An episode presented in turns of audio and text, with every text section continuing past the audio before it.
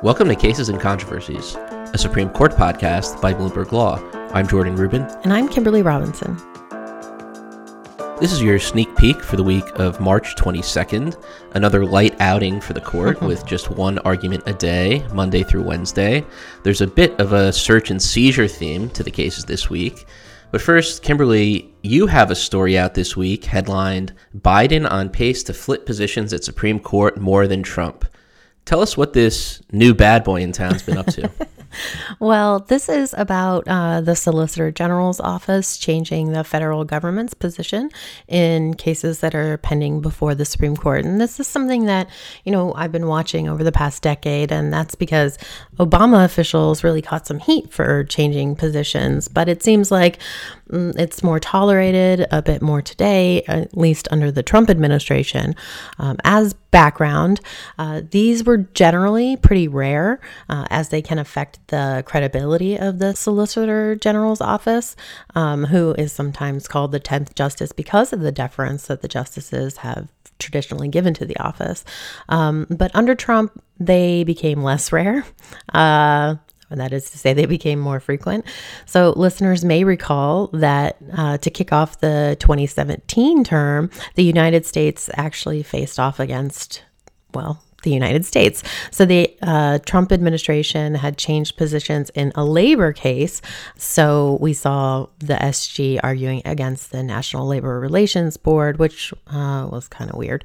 Uh, but now it's Biden's turn to change all those positions. And we've actually seen uh, the administration do so in a number of cases, uh, maybe even more so than um, the Trump administration when they were kicking it off. So we've seen you know, Biden changed stances in the Affordable Care Act case, voting rights, which we've talked about, sort of, they changed their position in, um, a sentencing case most recently, uh, California donor disclosure law, and union organizing, which is a case that we're going to talk about uh, later in the episode. So this is uh, kind of an in- an incomplete story so far. Um, it's the first in a series. Let's make it more exciting. Right. Um, but while the Trump administration got criticized for their changes, they ended up convincing the justices in a lot of those cases to actually adopt their changed position. So, um, you know, I'm going to be watching uh, in the case coming up this week, uh, and also, you know, in future cases on where the justices come out on these changed positions. So, if Biden is on pace to flip more than Trump, is that just a function of how quickly the cases are coming up? If he's just flipping Trump's positions, how could it be more? Well, I mean, he's not flipping positions in every case where the Trump administration flipped Obama administration positions. He's flipping positions in cases that the Trump administration kind of took the first stab at the issue. Um, and so, like the Affordable Care Act, this is something that while it was litigated under Obama, um, this particular case and what's at issue here was not something that um, came up until the Trump administration. So they filed their brief, they made their argument and then the Biden administration said, whoa, hey, we don't agree with this. So it, it's more in the sense that they're doing it more frequently than the Trump administration had done. Um, but, you know, as to why it's happening, whether or not it's timing or whether or not it's because the Trump administration took these kind of, you know, counter institutional positions, uh, that's really a, a matter of opinion, I guess. All right, so let's get into one of these cases where they change position, right? And that's the First case is going to be argued this week on Monday in Cedar Point Nursery. That's right. So, uh, Cedar Point Nursery versus Hassid. This concerns a longtime California law that permits union organizers to access agricultural workers at their employment site. So, this is a law that's actually been in place since the 1970s, and it withstood a challenge in the state Supreme Court early on. Um, and it allows union officials to access employment sites three times a day over 120 days per year uh, notably, there's a similar federal law that gives union organizers access to employees, but that law excludes agricultural workers. So California's law just fills in this gap. Um, but here, agricultural employers, Cedar Point being a strawberry farm, yum, delicious, uh, these agricultural employers sued, saying that the law amounts to a governmental taking that requires compensation under the Constitution's taking clause. And so the question here for the justices is whether a temporary taking, you know, one that's it's not 24/7 that you know these union organizers are allowed to be on the property.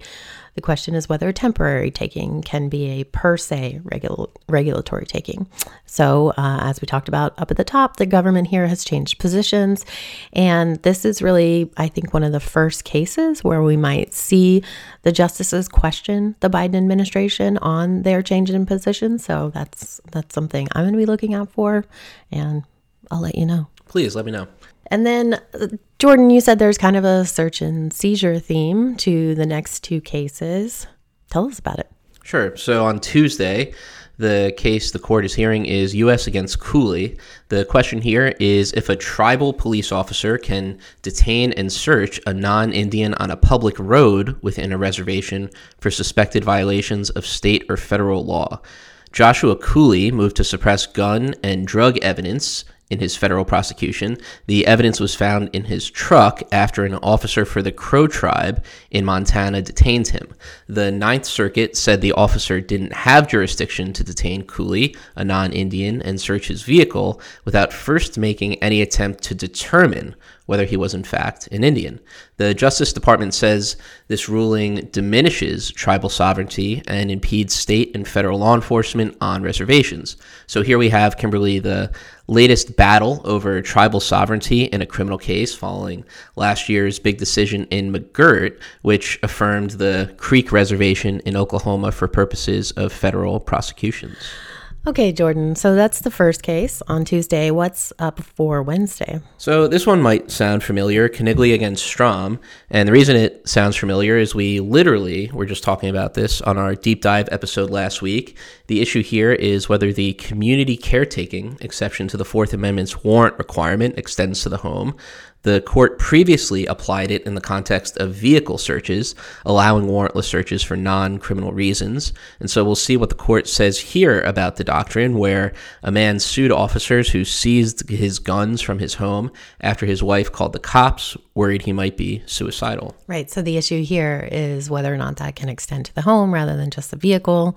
Um, I think that'll be an interesting one to see how some of the more libertarian justices, some of the Trump appointees, you know, kind of balance, um, you know, law enforcement requirements with, you know, this idea of the home being a castle. Right. I think we've seen sort of unofficially in the Fourth Amendment cases the ones where perhaps the justices can envision themselves, not necessarily in this particular fact pattern, but wanting their home protected as opposed to, say, being on the side of the road loaded up with guns and meth. Well, now you're just making assumptions. uh, well, I think that's going to do it until next week, where we'll have our another sneak peek. Until then, you can follow along with all the latest Supreme Court news at news.bloomberglaw.com and make sure to check out our TikTok. Hi, this is Adam Allington, the host and producer of Uncommon Law from Bloomberg Law. It isn't hyperbole to say that the murder trial of George Floyd is likely to be one of the most significant court cases in a generation. In fact, in the nine months since Floyd's death at the hands of a Minneapolis police officer, the name George Floyd has become synonymous with a growing movement for police reform, as well as a massive racial reckoning that has spread to all corners of American society. As the trial unfolds, the Uncommon Law podcast will be reporting on the trial in real time, or quasi real time.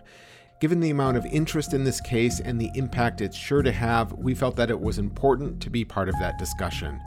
So, if you find yourself interested in this case, either in terms of social justice or because of the legal theories and precedents it touches on, or just because you might be on your own journey learning about issues of race and racism, then I think this is the podcast for you. Just click download and subscribe wherever you get your podcasts. Thank you.